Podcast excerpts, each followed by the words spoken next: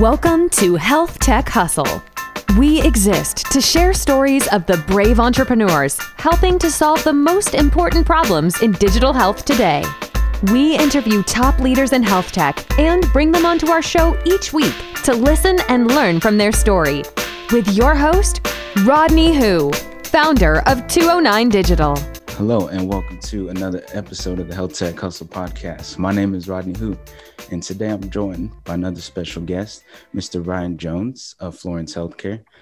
He actually started his career at Boston Consulting Group before becoming the product manager for Microsoft SharePoint. From there, he became president of Pubget. Hope I said that right. RG, you got it. Okay, nice. Where he helped the web's largest sites make information understandable and accessible with document management technology. Pubget had 600 medical centers and 6 of the 10 largest pharmas as customers. And he saw an opportunity to further serve customers like these. And so he co-founded Florence Healthcare back in 2014 and is now the acting CEO with a passion for leading the company to build intuitive software that accelerates clinical trials. Okay, that sounds cool. So with that being said, Ryan, welcome to the podcast, man. Rodney, I am so happy to be here and be with you. Thanks for having me. Awesome. So yeah, why don't we just jump into, why don't you give people like a brief background, like other than this intro and kind of like what set you down this path? How'd you end up at Florence? Yeah, the common thread was document management, which is probably the sexiest career path you could hope to pursue. My wife gives me a lot of crap for it. But in getting involved in that area, it really just gave me a platform to look into all these problems that people have when they show up to work every day. And so, you know, at BCG, working with our clients there, and then at Microsoft, if you're building the technology for people to use while they're at work, it becomes an interesting social experiment. You can go listen about what frustrates them every day, and got pretty good at figuring out how to build software to help some of those frustrations. And then ran into a physician over a breakfast in Boston who wrote a little code to help with his frustration. We started a business called Pubget based on that. And the thing that was unique about that is we got a chance to help researchers.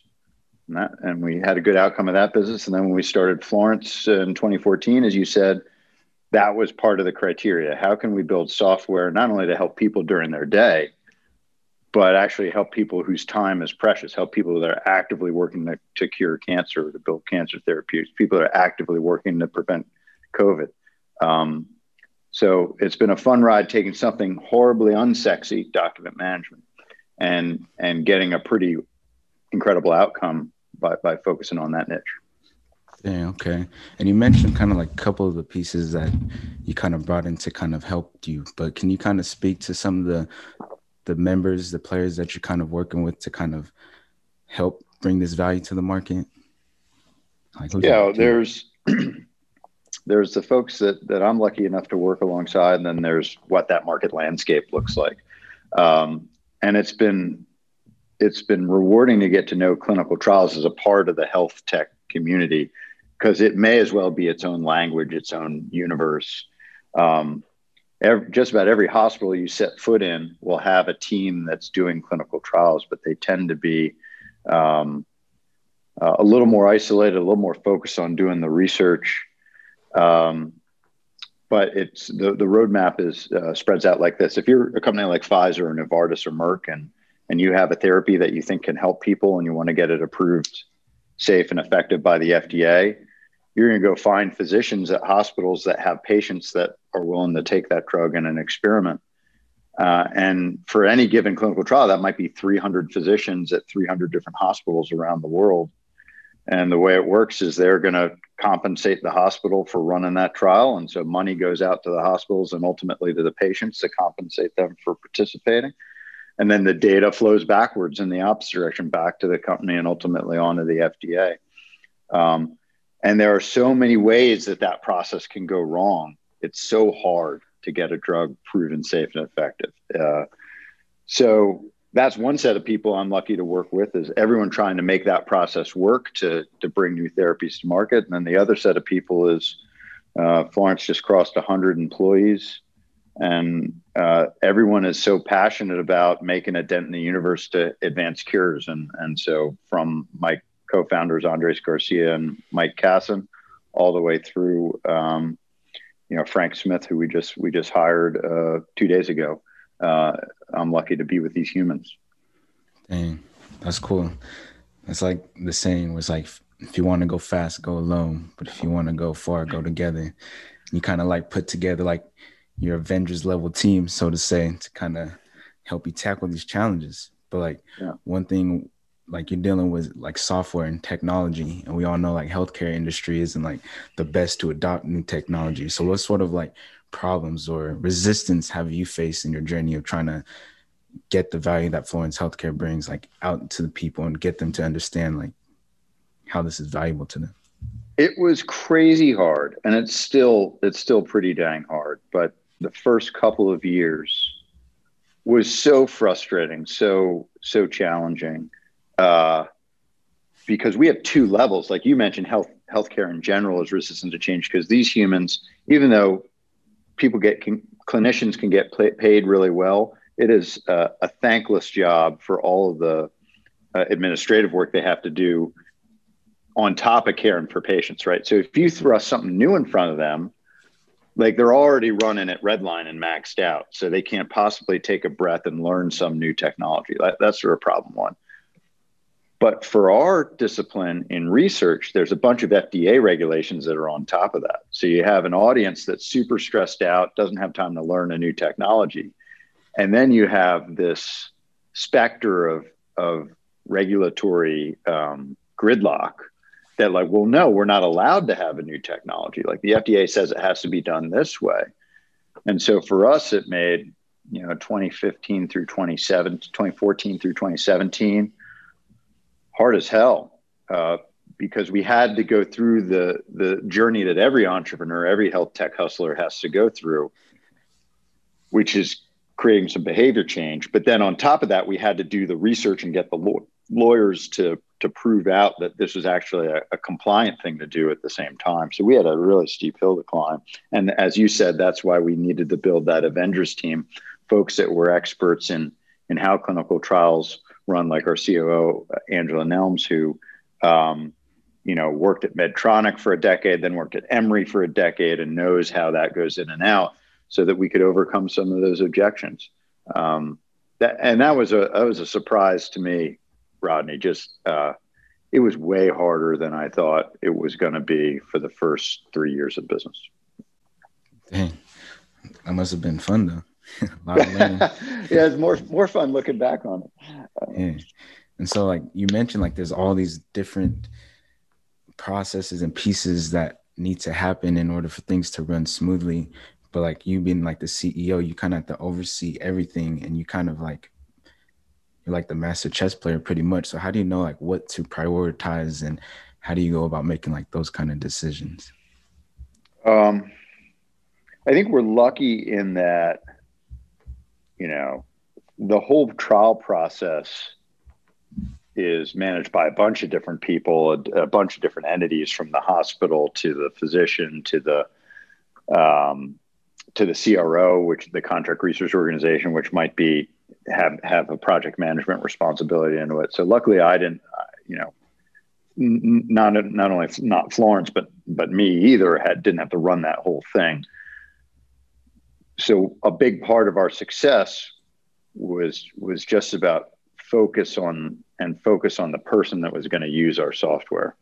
And so I could blot out how Pfizer was going to submit the application to the FDA and have those meetings, or the conversation that the physician was going to have with the patient. All I needed to do was make sure that when that physician then turned around to write a document describing what they did, so that could go in the permanent record of the study, that took 5 minutes as opposed to 50 minutes before we came along. And so if we could just focus on that one experience and prove to that human, that physician or that nurse or that other clinician, that we were making their life better that one time, and then the 10 other times they had to do it that week. That's how we thought about it. And now on the, it's an awesome question. Like now on the other side, now that we have a lot of people that are very focused about that, that's a challenging journey for me. Like, how do I pull myself out of just like wanting to meet with every one of our 35,000 users? I want to do that still. And it's old habits die hard. Nice. And so you're trying to figure out how to like scale that, because like, obviously like that sort of workflow isn't going to be scalable, especially for you. Like you got bigger things to work on. So kind of like, yeah, like what do you do to kind of build that scalability into your model? I think that's my biggest weakness as a leader is keeping that scaling in the front of my mind rather than just wanting to focus on the problem, because you, me, we're all curious people. We like to solve problems. And so our first instinct is like, oh, well, I know how to solve that. And you go in there and you build an Excel sheet, or you create a PowerPoint slide, or you jump on the phone with somebody. But you can't do that if you're trying to make a big impact in the world. Instead, you have to empower the team that's working with you. So I guess to answer your question, I do it poorly. I'm trying to get better at it. And the thing that I think made us successful to this point is actually my enemy now. Like I want to go figure out that puzzle, but you got to let, Blake or Andrea or Mark or whoever, part of that Avengers team that you've put together, that's their puzzle. That's not your puzzle. And that might be the thing that's sort of, when we think about, Health Tech Hustle today and where my head's at, it's about making that change of direction in the journey. How do you be an effective leader to think that way? Nice. You really do just become like the chess player, like rather than being a piece in the game, you're actually moving the pieces around. Yeah, but I hate that. I don't like that. It's and it's not a control thing. There might be some of that in there, but it's like I want to be in the trench fighting. I don't want to be the chess master, like you put it, because I think the work that our team is doing is some of the most important in the world, and I want to be there with them. So it's hard to frame it in the right way. Thanks for being my psychologist during these 60 minutes. No, it's crazy because that's like how I'd be thinking too, because it's like that you should be focusing on higher level things, but it's like you want to focus on things that's like you really like to do. And so there's like that sweet spot of like what you love to do, what you're good at, and like what people want, And so it's like a little, give or take, whatever. But we're all no matter what our job is, we're all trying to find that balance in our lives. So it's this challenge is no different than any that we have. Yeah, for sure. And then, another question I got is when it goes back to like Florence and kind of what you guys are working on, like, how are you guys going about educating the market and like letting people know the value of what you guys are doing? Like any methods that kind of been working for you guys? We're lucky that we love on our customers, and as a consequence, they tell the industry and their colleagues what this thing is. And we stumbled upon during that dark time, 2014 to 2017,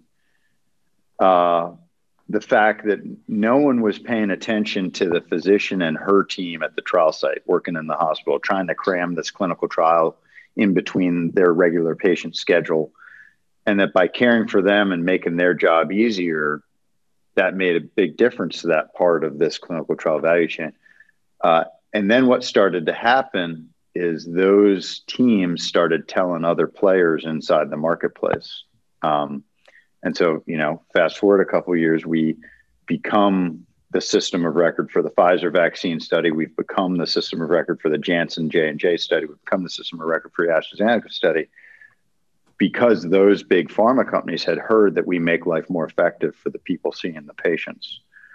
So the only marketing strategy that we have is how can we continue to stand out and making a difference in those providers' lives, and we just have faith that the rest of it takes care of itself. Dang. That's pretty crazy. Like, you just, all you got to do is like start off getting a result for one person, and then that one person tells another person. Like, even though like it's not like super fast and you're not getting like a bunch all at once, like I feel like those sort of relationships help give you your positioning in the market, which kind of gives you leverage in the long term. You got it right. Like, it's a cool, if you're a math nerd like me, it's a cool illustration of what that is, because it's just this slow burn where it's a flat line forever. And it's like, why isn't there results happening? And then all of a sudden you have this army that's vouching for you on your behalf, and it has the typical hockey stick growth. And we were lucky to get to that point. Hockey stick. That's pretty good. But yeah, what sort of advice would you have for like other professionals, other founders and entrepreneurs that are tackling problems within the healthcare space? Like, what should they be focusing on? The thing that was crazy for me in our journey is how specific you have to be, especially if you're early on. You're like, I think we want to make a change in this industry. Start with health tech, right? And then there's all the disciplines on the payer provider side across health tech. Okay, so now you've picked provider, and now you've excluded 50% of the things you can do. And then you want to pick a specialty. Now you've excluded 90% of the things you want to do. Now that specialty has 200 different problems that are worth going in. And then which way do you want to approach one of those problems? Now you've excluded 99.9% of things you want to do. You're still only halfway to getting specific enough to build a real business. So I think that was the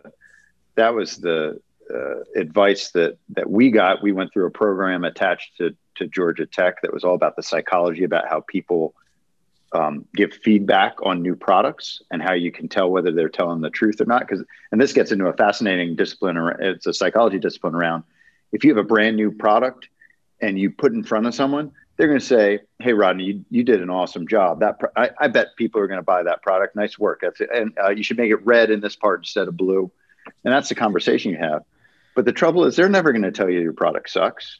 People want to be nice to you. And so anyway, you have to get real specific and figure out ways so that prospects can be honest with you. So you get to the truth about what that little kernel of an idea is. So I guess to wrap that up, if it was me starting over again, it's try and get specific faster and make sure you ask questions in a way where you know you're getting real data and people aren't being overly nice. Maybe that's a Southeastern problem here in Atlanta. But I think you get people being overly nice if they're in your network anywhere in the world.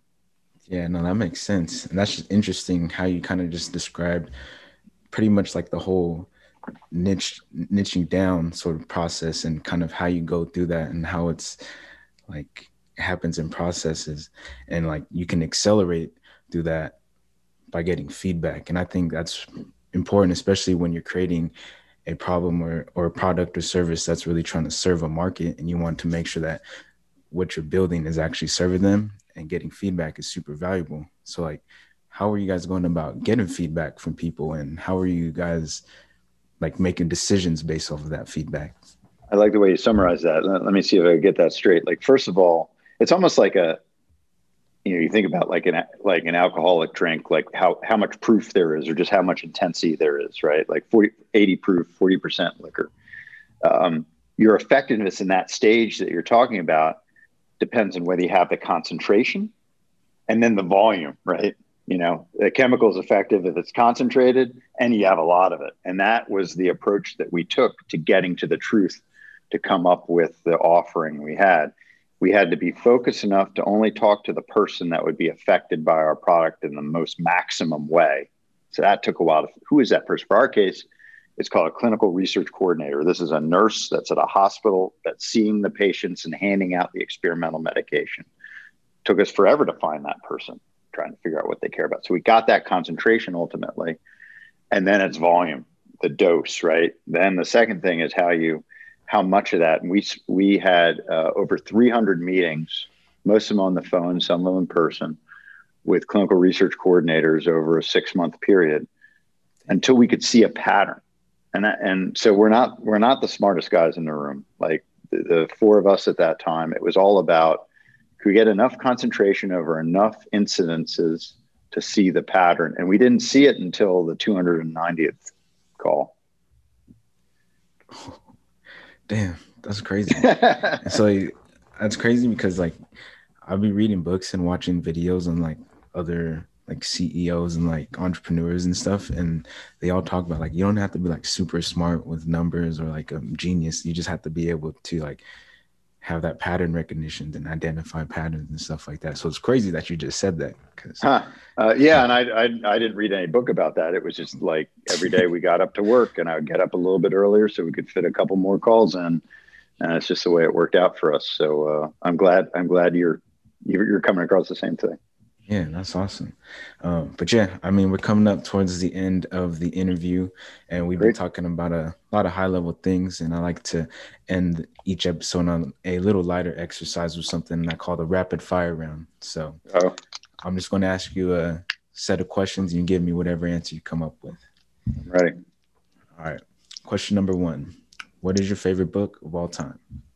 It's a short story by George Saunders called Congratulations, by the way. It's a commencement address he gave, and it's his theory for what life is about. And I'll let the readers can read it in about an hour, and I'll let them go find it. But it's what I think life is all about.